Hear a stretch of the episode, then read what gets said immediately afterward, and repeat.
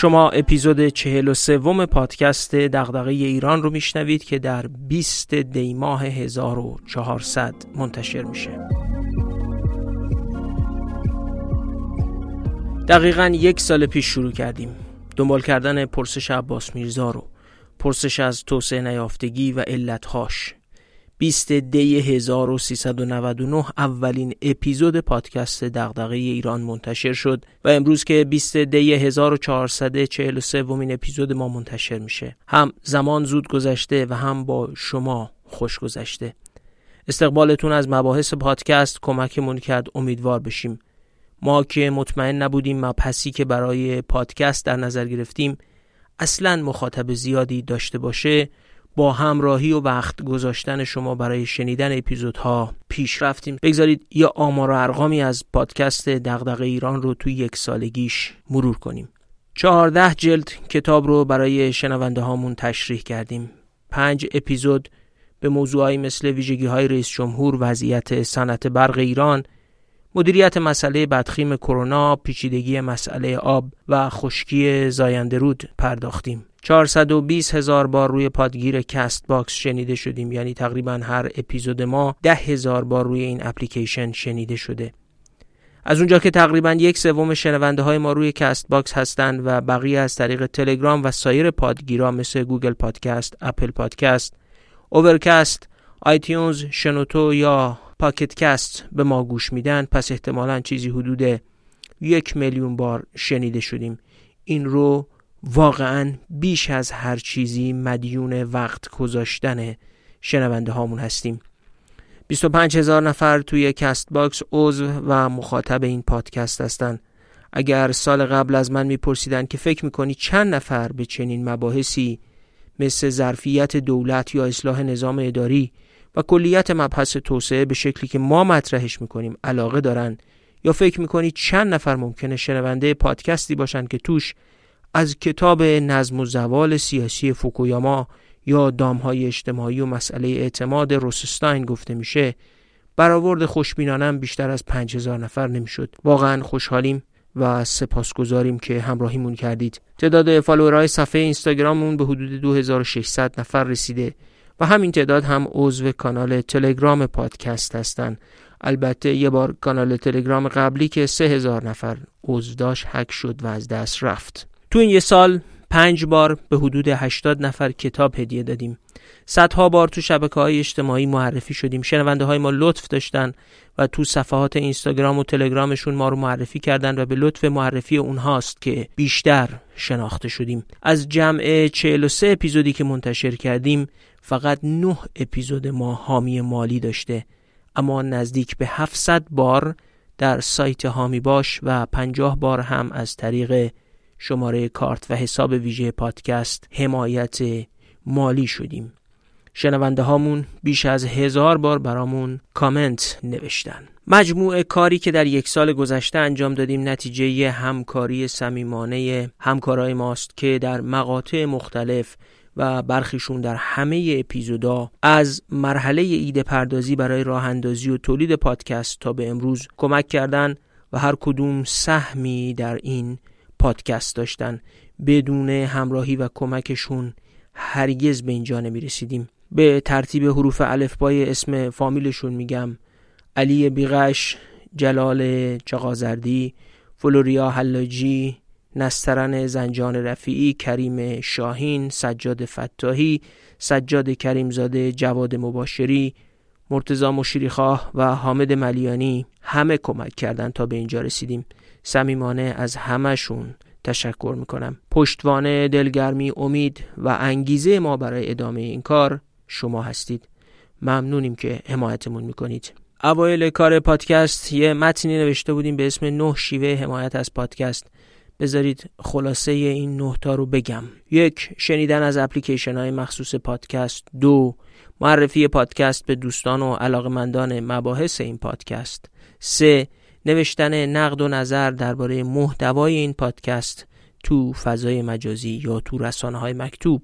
چهار کمک به انتشار و بیشتر شنیده شدن اپیزودهای این پادکست. پنج معرفی کانال تلگرام این پادکست و افزایش اعضای کانال رسمیش به نشانی at sign دیرانکست underline official. شش معرفی و افزایش اعضای صفحه اینستاگرام این پادکست. هفت کمک به انتشار ایده های ارائه شده تو این پادکست. هشت تشویق حامیان مالی بالقوه به حمایت از این پادکست که حمایتشون بالفعل بشه. و نه حمایت مالی از پادکست دغدغه ایران. یه خبر خوب دیگه هم داریم. به مناسبت یک سالگی فعالیت پادکست دوازده جلد کتاب هم هدیه میدیم. شش جلد کتاب در مسیر شخصیت و شش جلد هم کتاب خیزش مردم سرخورده. اگه یادتون باشه هر دو کتاب رو انتشارات طرح نو در پاییز 1400 منتشر کرده و تو دو اپیزود قبلی معرفیشون کردیم. هزینه این کار رو هم یکی از مخاطبای پادکست به عنوان هدیه برای یک سالگی پادکست قبول کرده. به همون ایمیل بزنید و بنویسید که متقاضی دریافت هدیه کدوم یکی از این دو کتاب هستید. اسم و آدرس و بالاخص کد پستی رو حتما بنویسید. قرعه کشی می‌کنیم بین متقاضی ها و کتاب رو هدیه میدیم.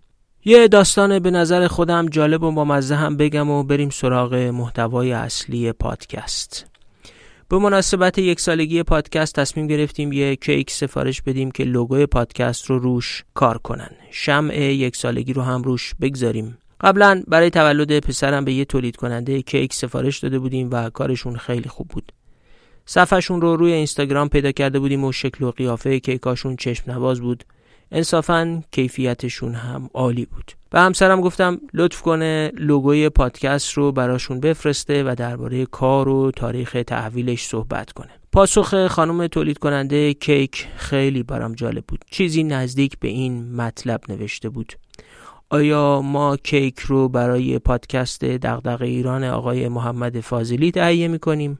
و معلوم شد طراح و تولید کننده کیکی که داشتیم بهش سفارش می‌دادیم خودشون شنونده و دنبال کننده پادکست بودن. شیرینی این کیک رو تقدیم می‌کنیم به همه شما که تو این یک سال ما رو همراهی و دلگرم کردید. عکس کیک یک سالگی رو تو صفحه اینستاگرام پادکست به اشتراک گذاشتیم. نمی‌دونم از چنین اتفاقی چه احساسی به شما دست میده اما ما خوشحالیم که تو کارگاهتون دفتر کارتون ماشینتون خونتون و موقع سفرتون مهمون شما هستیم و به صدای ما گوش می‌دید.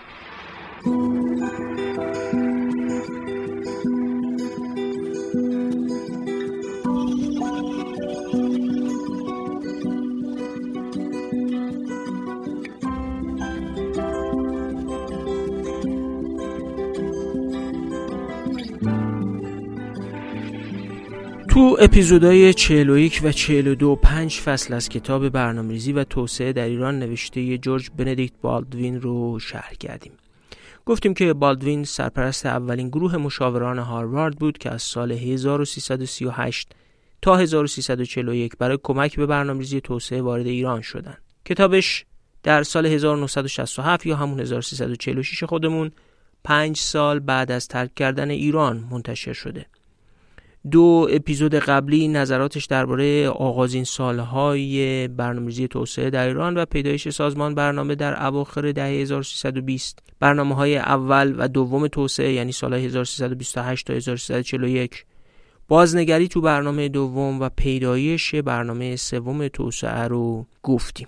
تو اون بحثا مشکلات برنامه‌ریزی توسعه در ایران و وضعیت تراز پرداختها واردات و صادرات و برنامه‌ریزی توسعه کشاورزی رو اووردیم تو این اپیزود روایتی از نظراتش درباره صنعت، نیروی انسانی و آموزش و جنبندی کتابش درباره کلیت برنامه‌ریزی در ایران رو ارائه می‌کنیم و به این ترتیب کارمون با این کتاب هم تموم میشه. بالدوین و گروه مشاوران هاروارد 18 سال بعد از پایان جنگ جهانی دوم و عصر رضا شاه وارد ایران می. او معتقد چهار علت و فرایند مرتبط با توسعه صنعتی در ایران این دوران فعال بود.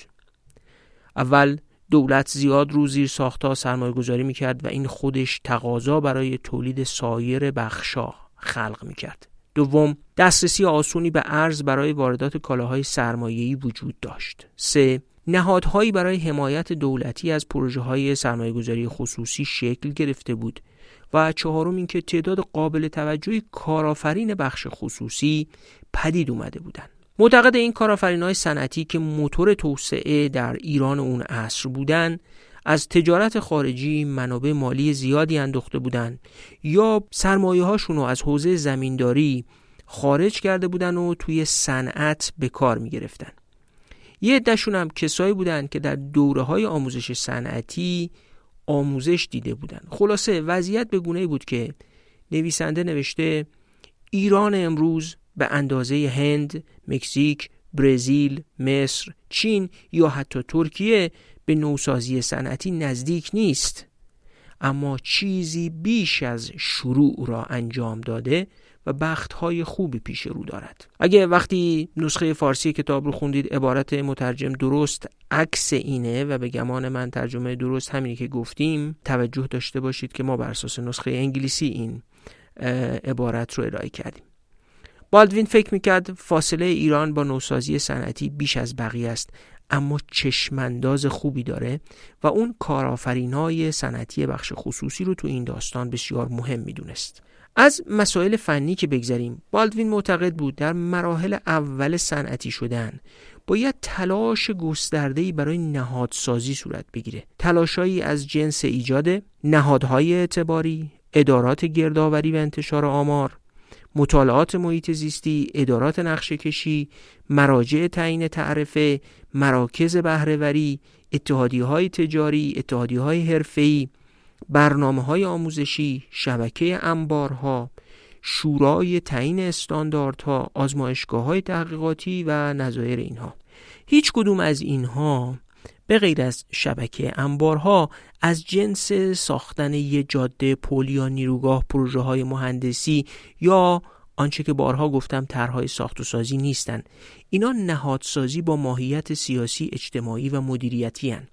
اینا همون نهادهایی هستند که تولید کننده ظرفیت حکومتن. چیزایی به اسم ساز و کارها در درون این نهادها جریان پیدا می‌کنن و در درجه اول از جنس ساخت و ساز و لوله و میله و بتون نیستن. بدبختانه بالدوین به سراحت نوشته این موارد به شدت کارکردهای دولت هستند و در محیط سیاسی و مدیریتی ایران این وظایف ذاتا دشوار، دشوارتر، نامطمئنتر و شکننده تر می شوند. خیلی حرف تلخیه. تو سال 1346 پنج سال بعد از پایان مأموریتش در تهران در شرایطی که کشور باید به سمت ظرفیت بیشتر حکومت حرکت می‌کرد و دولت این کارکردهای مهمش رو بهتر انجام می‌داد بالدوین معتقد مسیر به دشوار، دشوارتر، نامطمئنتر و شکننده تر شدن انجام این کارکردهای دولت می رسید. این عباراتش رو بگذارید کنار نگاه مثبتش به ایجاد شدن یه طبقه کارآفرین صنعتی در بخش خصوصی ایران اون کارآفرینا پدیدار می شدن اما دولتی که با این ظرفیتاش اون رو پشتیبانی کنه وجود نداشت و محیط برای پیدایش اون هم بدتر می شد. این گفته یازده سال قبل از انقلاب سال 57 بیان شده گویا نیست و بصیرتی درش نهفته نیست سرمایه گذاری خصوصی در حالی افزایش پیدا می کرد که استانداردهای تأمین مالی ضروری برای تأمین ارز سرمایه گذاری ها وجود نداشت. ارز زیاد بود اما استانداردهای تأمین مالی ضعیف بود. اعتبارات صنعتی با قیمت بسیار پایین در اختیار سرمایه قرار می گرفت. نوعی ولخرجی در یک کشور نفتی. بالدوین خیلی با تعنه نوشته من نگران آن نیستم که این کشور مشغول عیاشی است بلکه خوشحالم که این وضعیت به سر آمده و تمام شده است. سیاست ارزپاشی در یک کشور نفتی همون موقع هم اجرا می شد همون سیاستی که در اون عصر در ونزوئلا هم اجرا می شد و عاقبتش رو در اپیزودهای 3 تا 5 براتون روایت کردیم. شاید داستان مجتمع تولید کود شیمیایی نیترات در شیراز بخشی از این واقعیت رو نشون بده. تو سال 1338 اهواز بهترین مکان برای ساخت مجتمع تولید کود شیمیایی نیترات شناسایی شده بود. اما به یک باره وزیر صنایع و معادن از امضای قرارداد ساخت واحد تولید کود شیمیایی نیترات با سه شرکت اروپایی در نزدیکی شیراز خبر میده. این واحد رو خود تامین کننده های تجهیزاتش طراحی کرده بودن دقت کنید اونایی که قرار بود تجهیزات واحد رو بدن طراحیش هم کرده بودن ارزیابی ها تو هفته های بعدی نشون داد که اصلا واحد تولیدی مناسبی نیست. جالبه که بالدوین نوشته هزینه سرمایه به ازای هر تن ظرفیت بیشترین رقم در دنیا بود. مکان اجرا نیز اصلا نزدیک راهن نبود و حدود 100 کیلومتر از منابع گاز طبیعی دور بود. ابوالحسن ابتهاج رئیس قدرتمند سازمان برنامه وقتی از این قرارداد مطلع میشه ادامه کار خودش رو منوط می‌کنه به لغو این قرارداد و شاه به عوض ورود به مناقشه وزیر صنایع امضا کننده این قرارداد با ابتهاج ترجیح میده استعفای ابتهاج رو بپذیره. داستان به همینجا خاتمه پیدا نمی‌کنه. ایران تو سال 1334 با صندوق بین المللی پول توافق می‌کنه که قیمت رسمی ارز رو از هر دلار 32 ریال به 75 ریال افزایش بده. یعنی ارزش پول ملی رو کاهش بده.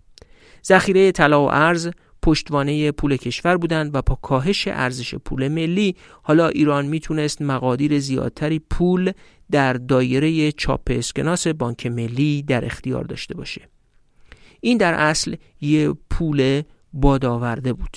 مجلس قانونی تصویب می‌کنه که این پول بادآورده بره تو دو صندوق برای حمایت کشاورزی و صنعت و با پول و سرمایه این صندوق به این دو بخش وام بدن.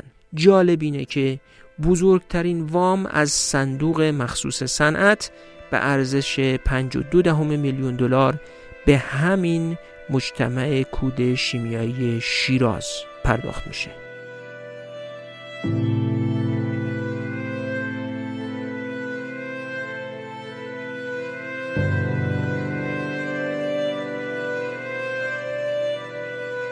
اون نهادسازی پشتیبان توسعه رو که بالدوین مصادیقش رو برشمرد یادتون بیاد. همونا یا در اصل ظرفیت های برآمده از همونا وجود نداشت که سبب می‌شد بزرگترین وام توسعه صنعتی به مسئله دارترین و نامناسبترین طرح ساخت و سازی پرداخت بشه. بالدوین در خصوص همین صندوقی که از محل ارزیابی مجدد قیمت دلار ایجاد شده بود نوشته کارکنان این صندوق کم بی تجربه و ضعیف بودند. استانداردهای ارزیابی این صندوق برای پرداخت وام و نظارت بر مصرف کننده وام سبب شد تا بسیاری از کسب و کارهای بدی که باید از آنها خلاص شد پایدار و همیشگی شوند. خیلی تلخ نیست وقتی می‌دونیم در همه 60 سال بعد از اون هم هر وقت درآمدهای نفتی افزایش پیدا کرده حجم عظیمی از منابع ارزی صرف وام دادن به سرمایه گذاری هایی شده که ارزش سرمایه گذاری نداشتند توجیه اقتصادی و محیط زیستی نداشتند و گاه بخش مهم منابع ارزی وام داده شده از کشور خارج شده یا صرف تجارت و واردات و سوداگری زمین و کالاهای دیگه شده؟ فضایی که ایجاد شده بود برای بخش خصوصی ایدئال بود. دسترسی به پول ارزان و فضای تورمی. در فضای تورمی هر قدر بیشتر وام بگیری سود بیشتری داره. خود وام گرفتن و تبدیل کردنش به کالای سرمایه‌ای یا هر چیزی از جنس زمین و کالایی که با نرخ تورم بالاتر از نرخ بهره ارزشش بالا میره منشأ سوده. مهم نیست وام صرف هدف بیان شده برای وام گرفتن میشه یا نمیشه. خود وام گرفتن و تبدیل کردنش به سرمایه و سود هدف میشه. حکومتی که با این دست و دلبازی وام دادن و تأمین مالی ارزی سرمایه گذاری رو انجام می‌داد این چند تا ویژگی رو هم داشت یک آمارای قابل اتکا درباره تولید فعلی، سرمایهگذاری، اشتغال و ظرفیت صنعتی در دسترس نبودند. هرگز سرشماری صنایع کارخانه ای انجام نشده بود. دستگاه دولت ضعیف بود و گاه افراد بی اخلاق بی تجربه و رشوهگیر بر کرسی های مدیریت تکیه می زدن. فعالای اقتصادی خصوصی با دیده تردید و بیاعتمادی به دولت نگاه می کردن. تعداد اندکی از مقامات دولتی بودند که با ویژگی ها و مشکلات صنعت آشنا بودند و همه فعالیت های برنامه‌ریزی هم در تهران متمرکز بود. تو چنین اوضاعی گفته می‌شد که دولت باید رشد اقتصادی رو بر اساس مزیت نسبی کشور هدایت کنه اما به قول بالدوین حتی تواناترین مشاوران اقتصادی نمی‌دانستند چگونه این نکته را به صورت عملی تبدیل کنند تا موازین نظری را رعایت کرده باشند. یعنی کسی نمی‌دونست مزیت نسبی رو باید چگونه محاسبه کرد و چگونه به دست آورد و اون رو به یک اقدام عملی تبدیل کرد. وقتی بالدوین می نویسه پرسش سیاستی در این باره که چقدر و چگونه باید از تولید کنندگان داخلی حمایت کرد به اندازه‌ای که تصور می شود مورد توجه قرار نگرفت. میشه دلیلش رو فهمید وقتی اون ظرفیت ها آمار و اطلاعات و نیروی انسانی وجود نداشت و وقتی بالدوین نوشته ایران فاقد نهادی مانند کمیسیون تعرفه هاست و فضای عمومی یا مطالعاتی درباره تعرفه ها ندارد پس بر چه اساسی باید از صنایع حمایت می‌شد؟ سیاست جایگزینی واردات در شرایطی اجرا می شد که برای انتخاب پروژه های سرمایه گذاری باید مطالعات دقیق انجام می شد. به قول بالدوین پیش از آن که کسی بتواند قضاوت کند که آیا این صنایع واقعا برای کشور مفید هستند یا نه هر یک از این صنایع نیازمند مطالعات امکان پذیری همراه با جزئیات بود اما حتی وقتی تهیه برنامه به مراحل نهایی نزدیک شده بود حتی یک مطالعه امکان پذیری به جز درباره فولاد انجام نشده بود.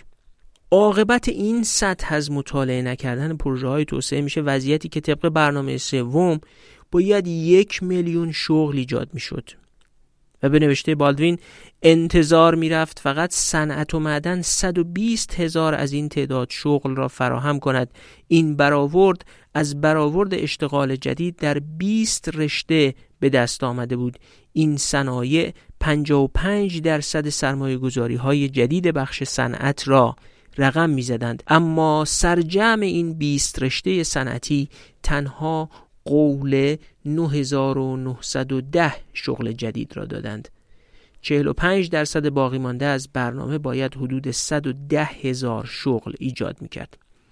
یعنی برنامه می‌گفت که باید فقط 120 هزار شغل ایجاد بشه در بخش صنعت و معدن و 55 درصد سرمایه گذاری صرف 20 رشته صنعت و معدن می‌شد که خودشون می‌گفتن جمعا می‌تونن 9910 تا شغل ایجاد کنن. حالا با بقیه این سرمایه که میشون 45 درصد باید 110 هزار شغل جدید ایجاد می‌شد. بخشی از این مشکل از اونجایی ناشی می‌شد که برنامه ریزا فرض کرده بودن هر شغل بین دو تا چهار هزار دلار سرمایه گذاری لازم داره. این عدد دو تا چهار هزار دلار هم از برنامه ایجاد اشتغال پاکستان و هندوستان گرفته بودن. در حالی که در عمل هزینه ایجاد هر شغل به 37 هزار دلار افزایش پیدا می‌کنه. کشورهایی مثل ایران که منابع ارزی زیاد دارن دولت دسترسی به ارز ارزان رو فراهم می‌کنه و چون اقتصاد تورمیه و خود وام گرفتن و دریافت ارز صرف نظر از اینکه برای چه چیزی سرمایه گذاری میشه سود آوره صنایع کوچیک بخت زیادی ندارن. هنوزم تقریبا همین جوریه و منطقش حکم می‌کنه در گذشته هم اینجوری بوده باشه بالدوین نوشته افرادی بودند که افق صنعتی آنها در یک مجتمع فولاد، پتروشیمی و سیمان متوقف شده بود. این گار داره درباره زمانه حاضر ما حرف می‌زنه. همین دلیل کفایت می‌کرد که بنویسه دولت هیچ قانون یا برنامه حمایتی نداشت که صنایع کوچک را مانند پاکستان و هندوستان تعریف کرده باشد. هیچ اطلاعات آماری که تفکر برنامه ریزان را هدایت کند در بین نبود. هیچ شاهد و گواهی که مطالعه پژوهشی دولتی یا خصوصی درباره هر یک از صنایع کوچک کشور شده باشد نیز در میان نبود. تازه بعد از کلی وارسی چهار توصیه کلی ارائه میشه که یکیش این بود. تلاش کنند تا مطالعه ساده درباره صنایع کوچک انجام دهند تا بیشتر درباره این بنگاه ها بداند. افق صنعتی همه قفل شده بود روی فولاد پتروشیمی و سیمان. اگه خواستین بدونین منطق این قفل شدن بر این صنایع انرژی بر و ارز بر و سرمایه بر چیه به اپیزودهای ما اپیزودهای سه تا پنج درباره کتاب معمای فراوانی و سرنوشت ونزوئلا نگاه کنید یا گوش بدید. بگذارید یکی از مهمترین جنبندی های بالدوین درباره برنامه‌ریزی توسعه صنعتی رو ختم کلام این بخش از اپیزود قرار بدیم. نوشته در مقابل محرک های قدرتمندی که به واسطه فعالیت های پولی مالی و اعتباری غیرقابل پیشبینی حکومت صورت گرفته ضعف اغلب برنامه های مدیریتی آن نظیره. هر نوعی از کنترل های مستقیم خدمات مستقیم و نهادسازی تقریبا از هر نوعی قرار دارد به دلیل همین ضعف نهادی دیر پای دولت بود که برنامه ریزان ابتداعا بر کمک غیر مستقیم به صنعت از طریق برنامه های اعتباری متکی به نظام بانکی به شدت در حال رشد تکیه کردند. دقت می‌کنید چی داره میگه؟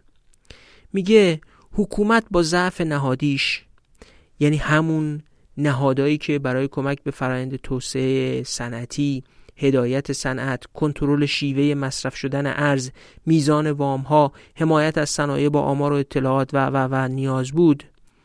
قادر به حمایت از صنایع نبود. اصلا یه همچین نهادهایی رو نداشت و ظرفیتش رو خلق نکرده بود.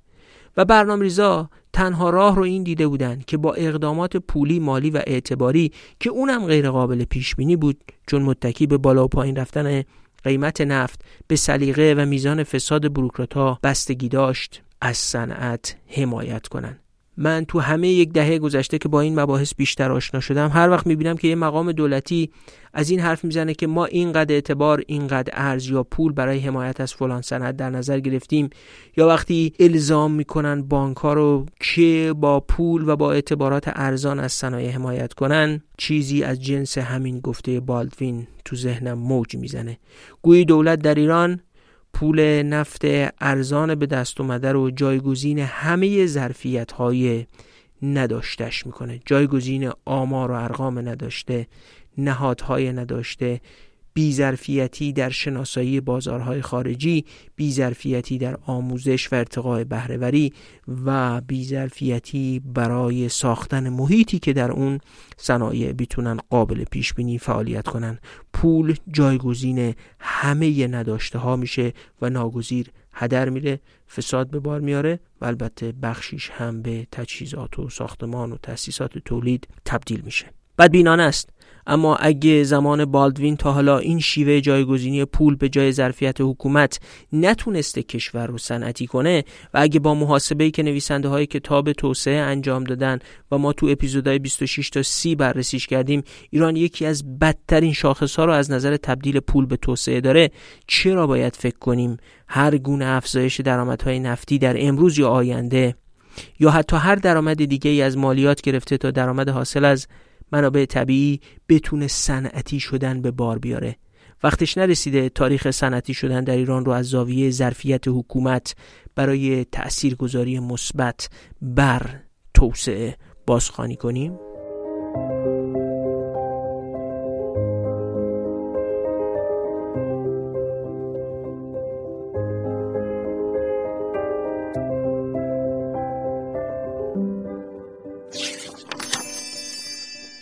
نادر افرادی تو جهان هستند که فقط یه تصویر از اونها در طول نسلها در اذهان مردم کلیشه شده باشه.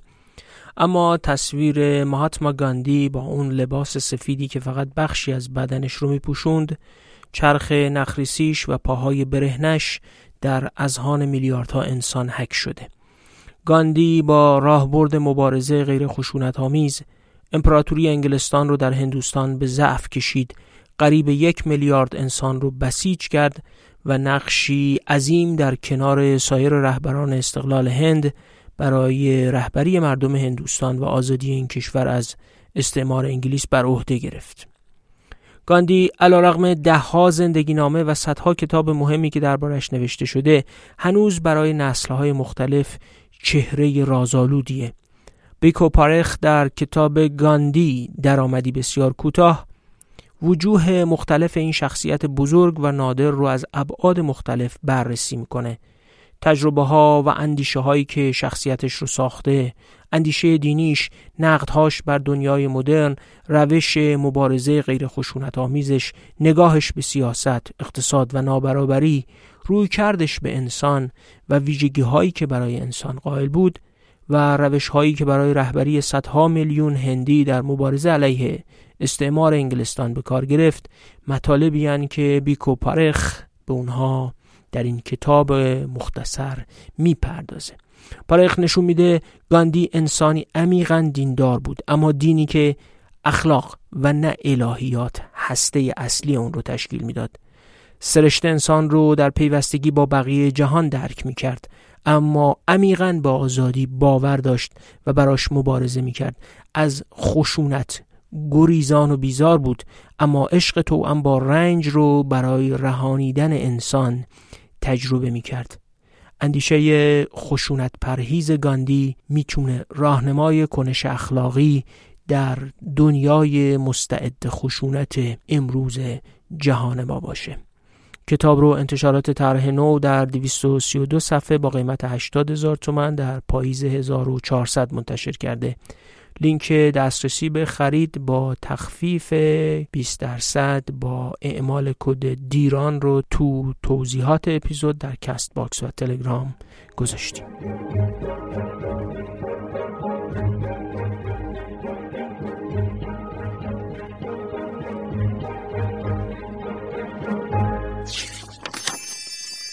نیروی انسانی و آموزش یکی از مباحث مهم توسعه است. همون اول بالدوین در فصلی که درباره نیروی انسانی و آموزش در ایران حرف می‌زنه آب پاکی رو رو دستمون میریزه و میگه در 1335 درست زمانی که برنامه ریزی نیروی انسانی در دنیا مد شده بود رئیس سازمان برنامه دایره توسعه نیروی انسانی را تشکیل داده و سه یا چهار مشاور خارجی استخدام کرد. اگرچه دایره نیروی انسانی در طول چهار سال حیات خود اقدامات مفیدی انجام داد تلاش برای توسعه نیروی انسانی ایران کم و بیش به دستاورد بزرگی نرسید چرا نرسید؟ چه چیزی بهبود پیدا نکرد؟ و چرا بالدوین به چنین ارزیابی رسیده؟ توضیح میدم میگه اینکه برنامه‌ریزی برای همه مهارت‌ها و نیروی انسانی باشه که کلا بی‌معناست.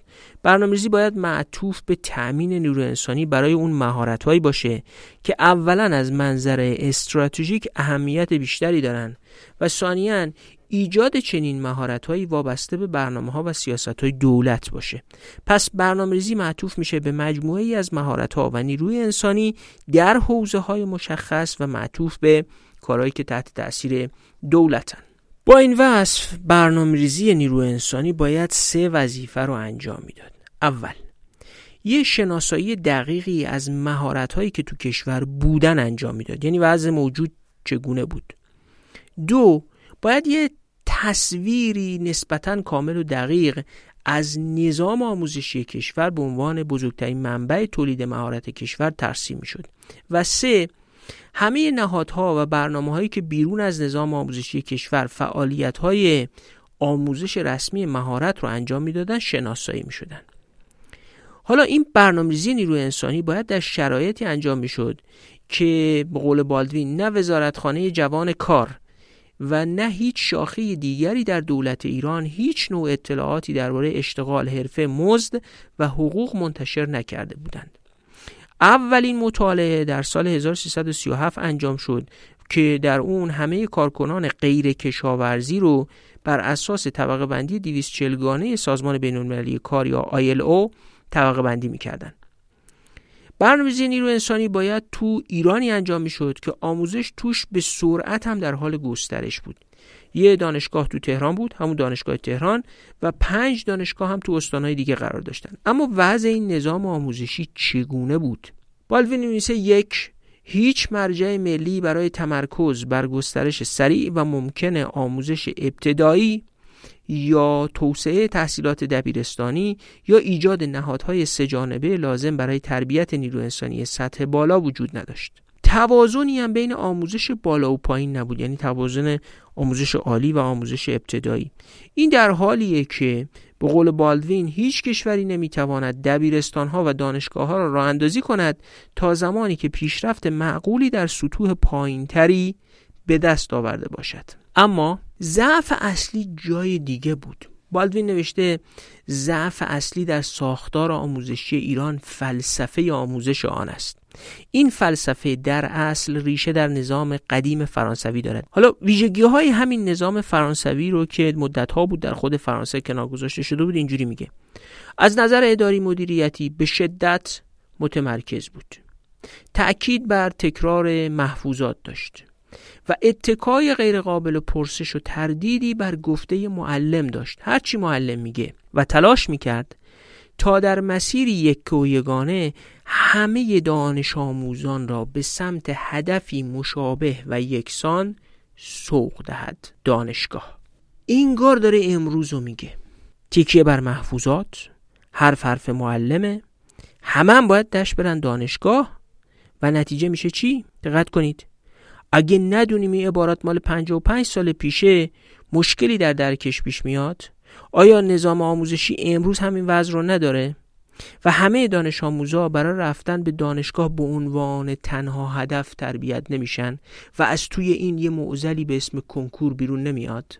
برنامه ریزای اون موقع تصورشون این بود که تحول در این نظام 25 سال زمان می‌بره و دو تا تغییر رو مهم می‌دونستن. یک معرفی و گنجاندن مباحثی به نفع فنی حرفه‌ای در دروس دبیرستانهای عمومی و دوم راه اندازی مدارس فنی حرفه‌ای سیکل اول و دوم بر اساس واقعیت هایی درباره آنچه این مدارس می توانستند انجام دهند.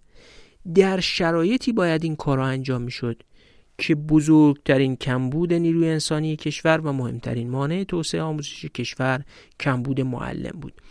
واقع گرایانه فکر می‌کردن اقلا این تحول 25 سال طول می‌کشه و کمبود معلم هم داشتن و تأکید بر فنی حرفه‌ای توش جالبه. به هر حال نیروی انسانی باید برای توسعه تربیت می‌شد. وضع دانشگاه چجور بود؟ مهمترین دانشگاه کشور دانشگاه تهران بود. تو دو سه دهه اخیر شما زیاد شنیدید که می‌پرسن چرا دانشگاه ها با نیازهای کشور هماهنگ نیستن؟ چرا به ضروریات کشور پاسخ نمیدن؟ بالدوین اون موقع نوشته متاسفانه این دانشگاه اسیر سنت هایی بود که مانع از انتباق آسان آن با نیازهای کشور می‌شد. پس اینکه دانشگاه با نیازهای کشور انتباق نداره داستان الان نیست. همون 55 سال پیش هم همین وضعیت رو داشت. مگه این سنت دانشگاه تهران چجوری بود که تطبیق نداشت با نیازهای کشور؟ میگه این سنت اینجوری بود. ابزارهای آموزشی مبتنی بر روشهای سخنرانی که بر محفوظات تأکید دارد. آزمون ها صرفا از طریق یک امتحان کتبی در پایان سال. ارتباط اندک دانشجویان و مدرسان. مطالعه کم منابع فراتر از جزوه های درسی. و الگوی خدمات نیمه وقت اعضای هیئت علمی که تمایل دارند پست خود را مبنایی برای اشتغال در خارج از دانشگاه داشته باشند. سطح دستمزد پایین است که مشوق و منعکس کننده اشتغال خارج از دانشگاه است. خب اگه خوب به دانشگاه امروز نگاه کنیم این خصایص توش نیست؟ تغییری کرده کم شده یا زیاد شده؟ پس مسئله دانشگاه هم یک مسئله عمیق چند دهه است که همون موقع کفایت نهادی برای تطابق با نیازهای توسعه نداشت. خب لازم بود که چنین دانشگاهی اصلاح بشه اما اصلاحاتش چی بود؟ بالدوین نوشته این اصلاحات ضروری بود. عضو هیئت علمی تمام وقت دارای دستمزد کافی برای زندگی شرافتمندانه. توسعه فعالیت های پژوهشی که دارای امکانات آزمایشگاهی و کتابخانه‌ای کافی است. افزایش روابط نزدیکتر استاد و دانشجو و افزایش امکانات و خدمات دانشگاه برای تقویت زندگی دانشجویان. آیا معنی این حرفا اینه که دانشگاه بی اثر بود؟ ابدا. افراد پیشرویی در دانشگاه بودند و اثرات غیر مستقیم دانشگاه به توسعه کمک می‌کرد. نیروی انسانی خروجی دانشگاه هم بالاخره موتور محرک همون تحولات بود. اما سرجم وضع یه جوری بود که منتقدا و برنامه‌ریزا خیلی به این دانشگاه امید نداشتند. دانشگاه شیراز مشهور به دانشگاه پهلوی دقیقا برای غلبه کردن بر این ضعف ایجاد شد. الگوی متفاوت داشت و تلاش می‌شد تا به درد دانشگاه ایرانی مبتلا نشه. دانشگاهی که هیئت امنای مستقل از وزیر آموزش داشت عضو هیئت علمیش تمام وقت بود و آموزش توش دو زبانه فارسی و انگلیسی بود. آخرین جملات بالدوین درباره آموزش و برنامه‌ریزی نیروی انسانی در ایران دقیقا به همه اون چیزی که ما در این پادکست برش تأکید کردیم ارتباط پیدا می‌کنه. میگه همه اون مسائلی که گریه می‌کردن تا بهشون توجه بشه. مسائل رو تشبیه کرده به بچه هایی که گریه می‌کنن تا بهشون توجه بشه. در معرض کم توجهی قرار گرفتند. زیرا بزرگترین کمبود ظرفیت اجرایی است برای توجه به مسائلی که لازم است به آنها توجه شود چنین ظرفیتی برای در نظر گرفتن اصلی ترین مسائلی که باید در رادار برنامه‌ریزی قرار می گرفتن وجود نداشت.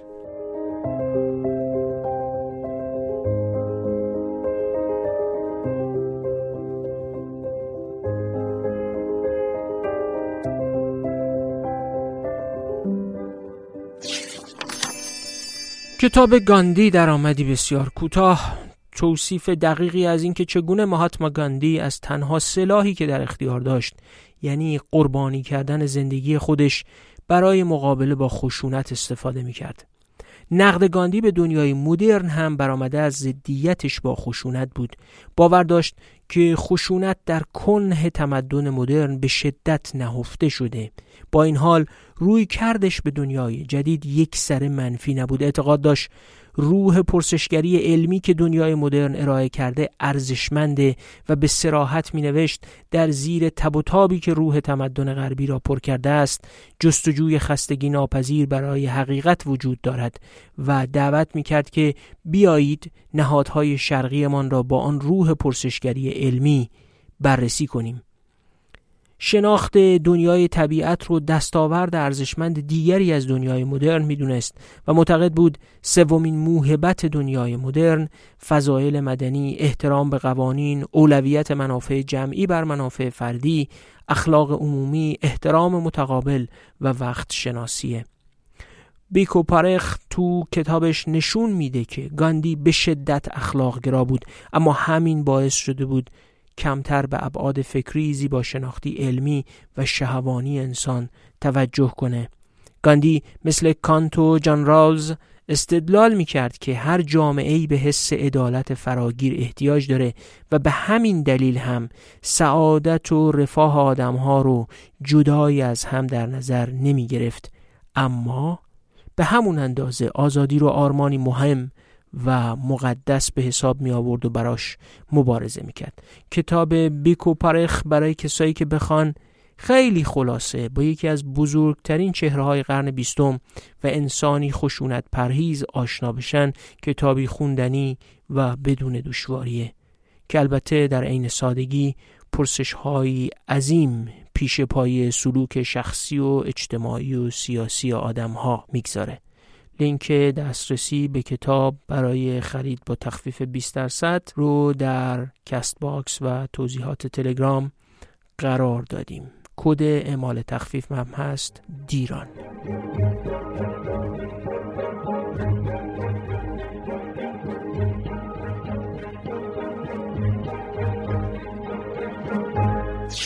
دو فصل آخر کتاب برنامه‌ریزی و توسعه در ایران جورج بندیکت بالدوین. اولا نوعی جنبندی درباره کلیت فرآیند برنامه‌ریزی توسعه است و عمده این بحث بیش از اون حد تخصصی و جزئیه که به کار ما در این پادکست بیاد. ثانیا یه فصل نتیجه گیری داره که مباحث مهمی درباره برنامه‌ریزی توسعه در ایران رو شرح می‌کنه. مجموع مباحثی رو که در این دو فصل ارائه کرده تو نکاتی خلاصه کردیم که البته خلاصش هم تا یه حدی تفصیلی شده که به نوعی جمعبندی سه اپیزود ما درباره کتاب برنامه‌ریزی و توسعه در ایران بالدوین هم هست. نکته اول. بالدوین معتقد اینکه سرمایه گذاری باعث افزایش تولید میشه. در نظام برنامه‌ریزی ایران خیلی ساده انگارانه پذیرفته میشه. در حالی که بسیاری از سرمایه گذاری ها باعث تولید کالا و تولید کافی کالا نمیشن و در نتیجه فقط فشار تورمی ایجاد می‌کنن. فشار تورمی اواخر دهه 1330 رو ناشی از همین موضوع می‌دونه. بنابراین صرف افزایش سرمایه گذاری اهداف افزایش درآمد ملی و پایداری اقتصادی رو محقق نمی‌کنه. از نظر منطق اقتصادی این چیز عجیبی نیست. اما ظاهرا برنامه‌ریزا تو ایران جوری عمل می‌کردن که صلاح دونسته این رو تذکر بده که الزاما سرمایه گذاری سبب افزایش تولید کالا و درآمد ملی نمیشه. به سراحت هم نوشته لزوم دستیابی به موازنه میان بخش‌های دارای بازدهی کم و بخش‌های دارای بازدهی زیاد برای اجتناب از فشارهای تورمی ضروری است. خب این چگونه باید صورت بگیره؟ میگه این تصمیم شامل انتخاب‌های میان بخش‌های زیربنایی و سرریزهای اجتماعی. از یک طرف و بخش‌های به طور مستقیم مولد یا بخش‌های تولید کننده کالا از طرف دیگر است. بذارید یه توضیحی درباره این جملهش بدم یکی می پیچیدگیش کم بشه. دیدین تلویزیون تونتون نشون میده که مقامات و رؤسای جمهور میرن طرحهای مختلف همه بزرگ بزرگ عمدتا زیرساختی مثل جاده، سد، نیروگاه، شبکه، کشاورزی و امثال اینها رو افتتاح می‌کنن. اینا واقعیت دارن اینا واقعا ساخته میشن افتتاح میشن. اما چرا مردم احساس نمی‌کنن اتفاقی میفته چرا در مردم خلق رضایت نمی‌کنه؟ اینا اغلب طرحهایی هستند که در منطق افقهایی که صنعتی شدن رو در کارخونه های فولاد پتروشیمی نیروگاه سیمان و صد و شبکه خلاصه کردن توجیه دارن. اما واقعیت اینه که همه اینا به نوعی زیر ساختیان و تولید کننده کالاهایی که قادر باشن اشتغال افزایش درآمد و رفاه برای شهروندا و زمینه مصرف بهتر و عادلانه تر رو فراهم کنن نیستن. جالب اینه. در حالی که اشتغال قابل توجهی از اینها ناشی نمیشه و محصول تولیدیشون به افزایش عرضه کالای مصرفی نمی انجامه اما فشار تورمی ناشی از هزینه شدن منابع مالی برای ساخت اونها بر مردم وارد میشه. این منطق اون چیزیه که بالدوین نسبت بهش هشدار میده. تمرکز دولت ها بر ساخت سازه های عظیم و زیرساختی بدون اینکه امکان توسعه صنایع کوچک و متوسط یا صنایع تولید کلاه مصرفی با بازدهی بالا رو فراهم کنن به سیاستمدارا حس سازندگی و توسعه میده. اما در واقع اثر ماندگاری رو ارتقای رفاه مردم در بخش کالاهای مصرفی ایجاد اشتغال یا افزایش درآمد ملی نداره. برای همینه که بالدوین ضروری دونسته ایجاد توازن بین میزان ساخت زیر ساخت ها و میزان توسعه صنایع کوچک و متوسط برای تولید کالا رو یادآوری کنه. نکته دوم. ایران دنبال برنامه‌ریزی جامع بود. بلخص از بازنگری برنامه دوم و نهایتا در برنامه سوم. برنامه جامعه هم یعنی برنامه که همه اقتصاد رو در بر بگیره. اما جامعه بودن الزاماتی داشت. از جمله خود بالدوین میگه مشکلات دشواری درباره هماهنگ شدن نهادهای دولتی. نهادهایی که مسئول عواملی هستند که باید مد نظر قرار گیرند کنترل شده و هماهنگ شوند. وجود داشت. امید اصلی بر آن بود که سطح حداقلی از هماهنگی مؤثر میان نهادهای کلیدی به وجود آید. دقت کنید داره از ظرفیت هماهنگی و کنش میان بخشی میگه. چیزی که از زمان اون نوشته مشهور آرتور میلسبو که گفته بود هر کاری که مربوط به بیرون از وزارت خونه باشه خلاصه به جایی نمی‌رسه وجود داشت و نسبت بهش هشدار داده شده بود. نکته سوم. برگزاری جلسات یکی از ابزارهای هماهنگی میان بخشیه البته فقط یکیشه. اما وضع همین جلسات هم ناجور بود. همیشه درباره وضعیت نامناسب جلسات در ایران هشدار داده شده. بالدوین هم این رو اوورده. میگه در ایران کمیته های معدودی دارای دستاوردهایی بودند که از کمیته های مشابه غربی با عمل کرده خوب انتظار می رود. نه دستور کاری، نه آماده سازی مقدماتی، نه یادداشتی یا ثبت نگات محوری، نه پیگیری، صرفاً تمایز بیمورد با حضور مقام ارشد. ملزومات جلسه برگزار کردن از دستور کار تا پیگیری انجام نمی‌شد اما یه مقام ارشد بی خودی میومد مینشست تو جلسه که یعنی جلسه خیلی مهم باشه. تمایز بیمورد با حضور مقام ارشد. نکته چهارم. میگه برنامه‌ریزی دو بخش مهم داره برنامه‌ریزی مالی و برنامه‌ریزی واقعی. برنامه‌ریزی مالی یعنی خلاصه ای از مخارج آینده و اینکه چقدر و کجا هزینه بشه. اینقدر پول دادیم برای فلان طرح اینقدر تصویب کردیم برای فلان پروژه. اما برنامه‌ریزی واقعی خیلی فراتر از اینه. یعنی تعیین کنین تعداد مکان اندازه واحدهای تولیدی مقدار تولید برنامه‌ریزی شده و خیلی چیزهای دیگه که نمیشه اصلا تو مقدار اعتبار خلاصشون کرد. بنابراین دولتی که ظرفیت نداشت تا این نوع برنامه ریزی انجام بده صرفا حرف از این می‌زد که چقدر پول برای فلان پروژه تخصیص داده شد. وقتی اینا رو میگم اصلا خاطره و گذشته و تاریخ نیست. مال امروز امروز هم شما از زبان برنامه ریزان بسیار میشنوید که فلان مقدار پول اختصاص دادیم برای فلان پروژه. این معنای برنامه ریزی نداره و عنصر برنامه ریزی واقعی درش مغفوله نکته پنجم نوشته در ایران وزیران مایل نیستند پروژه های پیشنهادیشون رو برای ارزیابی توسط نهاد برنامه‌ریزی ارائه کنند. میگه این هم محصول ناتوانی محض بسیاری از دوایر دولتی برای اندیشیدن و تدوین پیشنهاد پروژه هاست. وقتی وزارت ها ظرفیت این کار رو نداشتن در نهایت کار برنامه ریزی بر عهده سازمان برنامه قرار می گرفت یعنی وزارت خونه ظرفیت اینو نداشت که پروژه‌ای رو که پیشنهاد می‌کنه دقیق ارزیابی کنه برنامه‌ریزی کنه و صفر رو پیش ببره و به سازمان برنامه بده. نهایتا خود سازمان برنامه مجبور می‌شد ارزیابی کنه. ظرفیت مطالعه پروژه ها تو خود سازمان برنامه هم که اندک بود. پس نوشته تقریبا غیر ممکن بود که کسی پیشنهاد مطالعه و بررسی مشخص ارائه کند و پیشنهادهای مطرح شده را پیگیری کند تا به نقطه‌ای برسند که منجر به تصمیم‌های قاطع و قراردادهای پژوهشی شوند. پس ظرفیت بررسی و مطالعه دقیق هم درباره پروژه ها وجود نداشت. نکته ششم نوشته من مثلا اینه که در فرایند برنامه‌ریزی تعداد کافی از کنترل ها و موازنه ها وجود داشته باشد تا بدین ترتیب. همه اعداد مهم پیشنهادها و داوریها پیش از اتخاذ تصمیم به طور نقادانه ارزیابی شوند.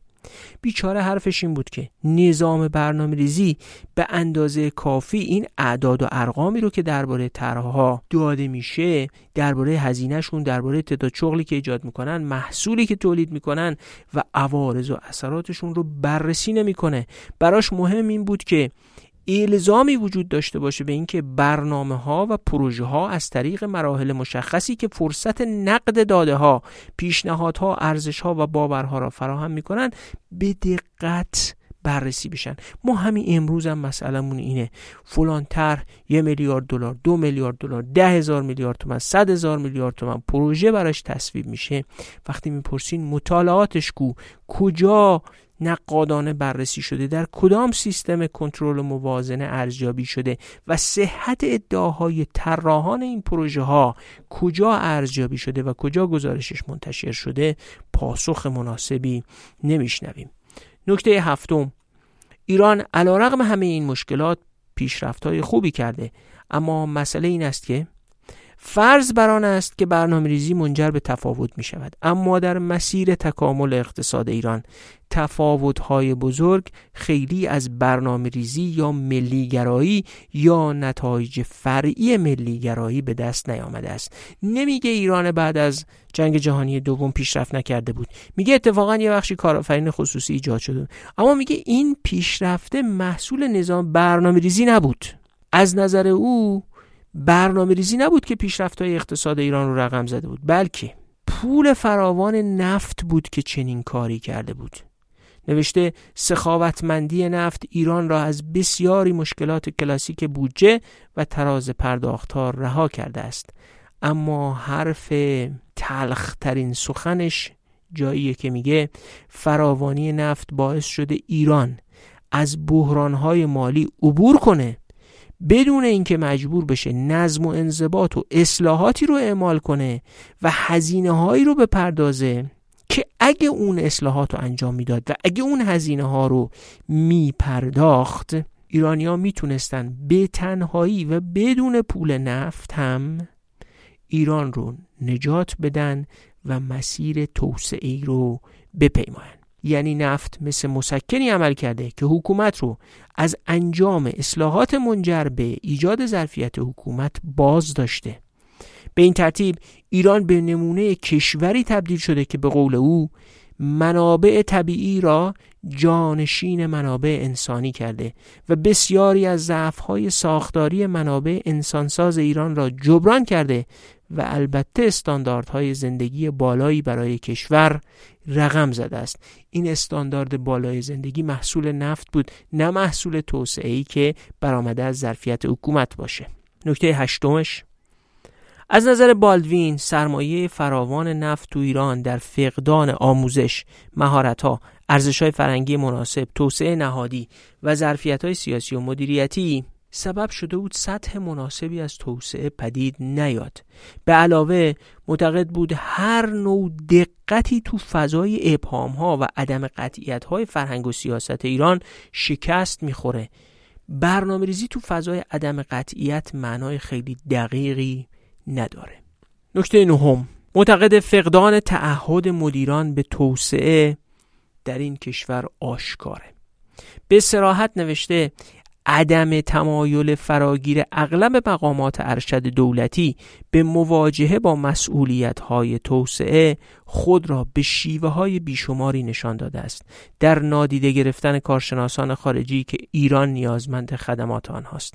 در اینکه هیچ کاری در فاصله سالهای 1337 تا 1339 درباره کاهش ذخایر ارزی صورت نگرفت. در مدارای بیجهت و گرایش حمایتی از سیستم فاسد و از همه گویاتر عدم تمایل بسیاری از وزرا به اداره وزارتخانه ها با توجه به نیازهای دولت. میگه دیگه خب چه نشانه ای بدم؟ فراتر از اینکه این مدیرا اینایی که مسئول توسعه تمایلی به این کار ندارن. نکته دهم جالبه که در شرایط سخن گفتن از توسعه از ملزومات ظرفیت حکومت در ایران قفلت می‌شد. به نوشته بالدوین نه تنها در طول سالهای افزایش سریع بودجه دولت هیچ کاری برای افزودن بر مالیاتهای جدید انجام نشد وزارت دارایی حتی کسی را معمور مطالعه و بررسی مالیات ها نیز نکرد.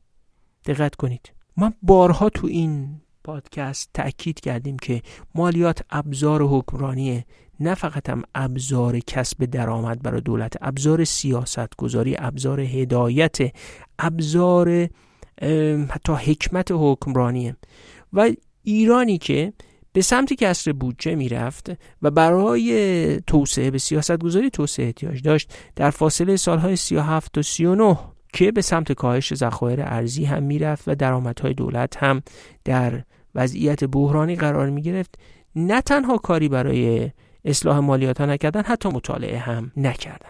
نکته یازدهم. این دیگه از اون نکاتیه که همواره برای حکومت ها صادقه و تا به امروز هم یقه ملت و حکومت در ایران رو رها نکرده بدترم شده. تا زمانی که ایران بودجه خود را تحت کنترل نیاورد دولت ها ناگزیر خواهند بود در آینده نیز آنچه در گذشته انجام دادهاند را تکرار کند. این جمله رو دقت کنید.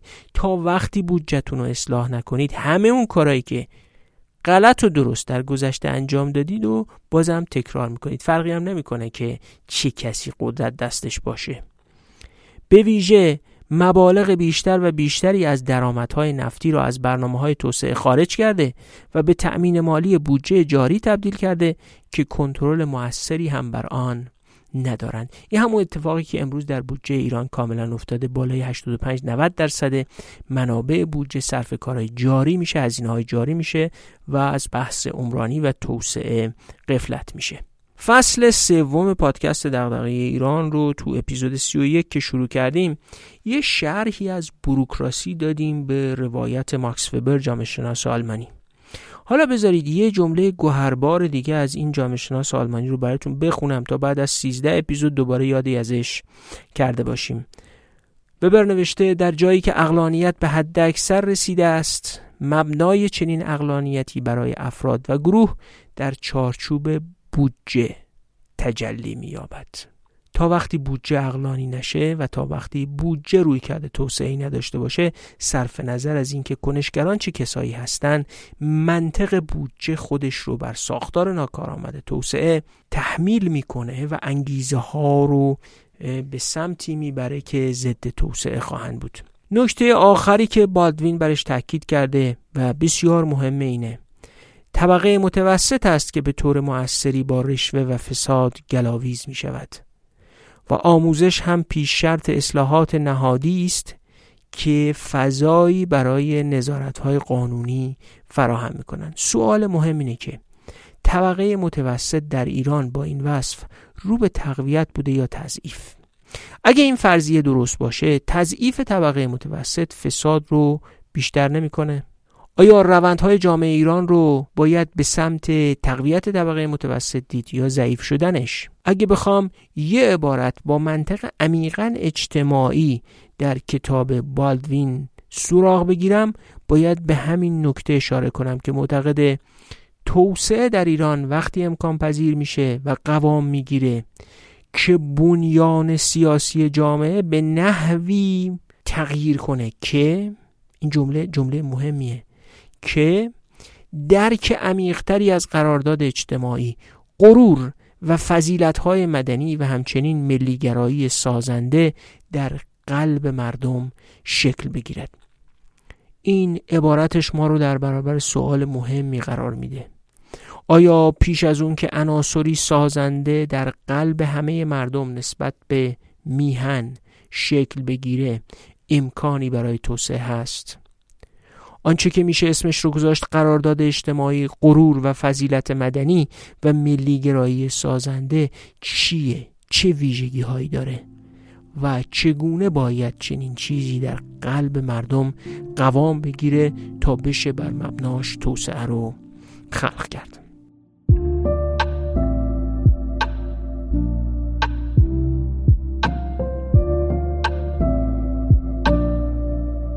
خب با یه پرسش تموم کردیم. چه چیزی باید در قلب مردم توسعه پیدا کنه قوام بگیره و قوت بگیره تا بشه باهاش توسعه رو خلق کرد؟ امیدوارم سه اپیزود شرح کتاب برنامه ریزی و توسعه در ایران جورج بندیکت بالدوین ما رو به شناخت های بیشتری از نقصان های ساختاری و چند دهی برنامه‌ریزی و اقدامات توسعه‌ای در ایران رسونده باشه. بسیار سپاسگزاریم که همه این اپیزودها و بالاخص این اپیزودی رو که نسبتا طولانی تر هم شد و بخشش هم مربوط به یک سالگی پادکست بود رو با ما همراه بودین. امیدوارم با ترغیب شدن به خوندن خود کتاب برنامه‌ریزی و توسعه در ایران بالدوین درک عمیقتری از ملزومات توسعه و کاستی هایی که داریم ایجاد بشه. بسیار متشکریم که صبورانه ما رو تحمل کردید. به همراهیتون افتخار می‌کنیم. روز و روزگار بر شما خوش. خداحافظ.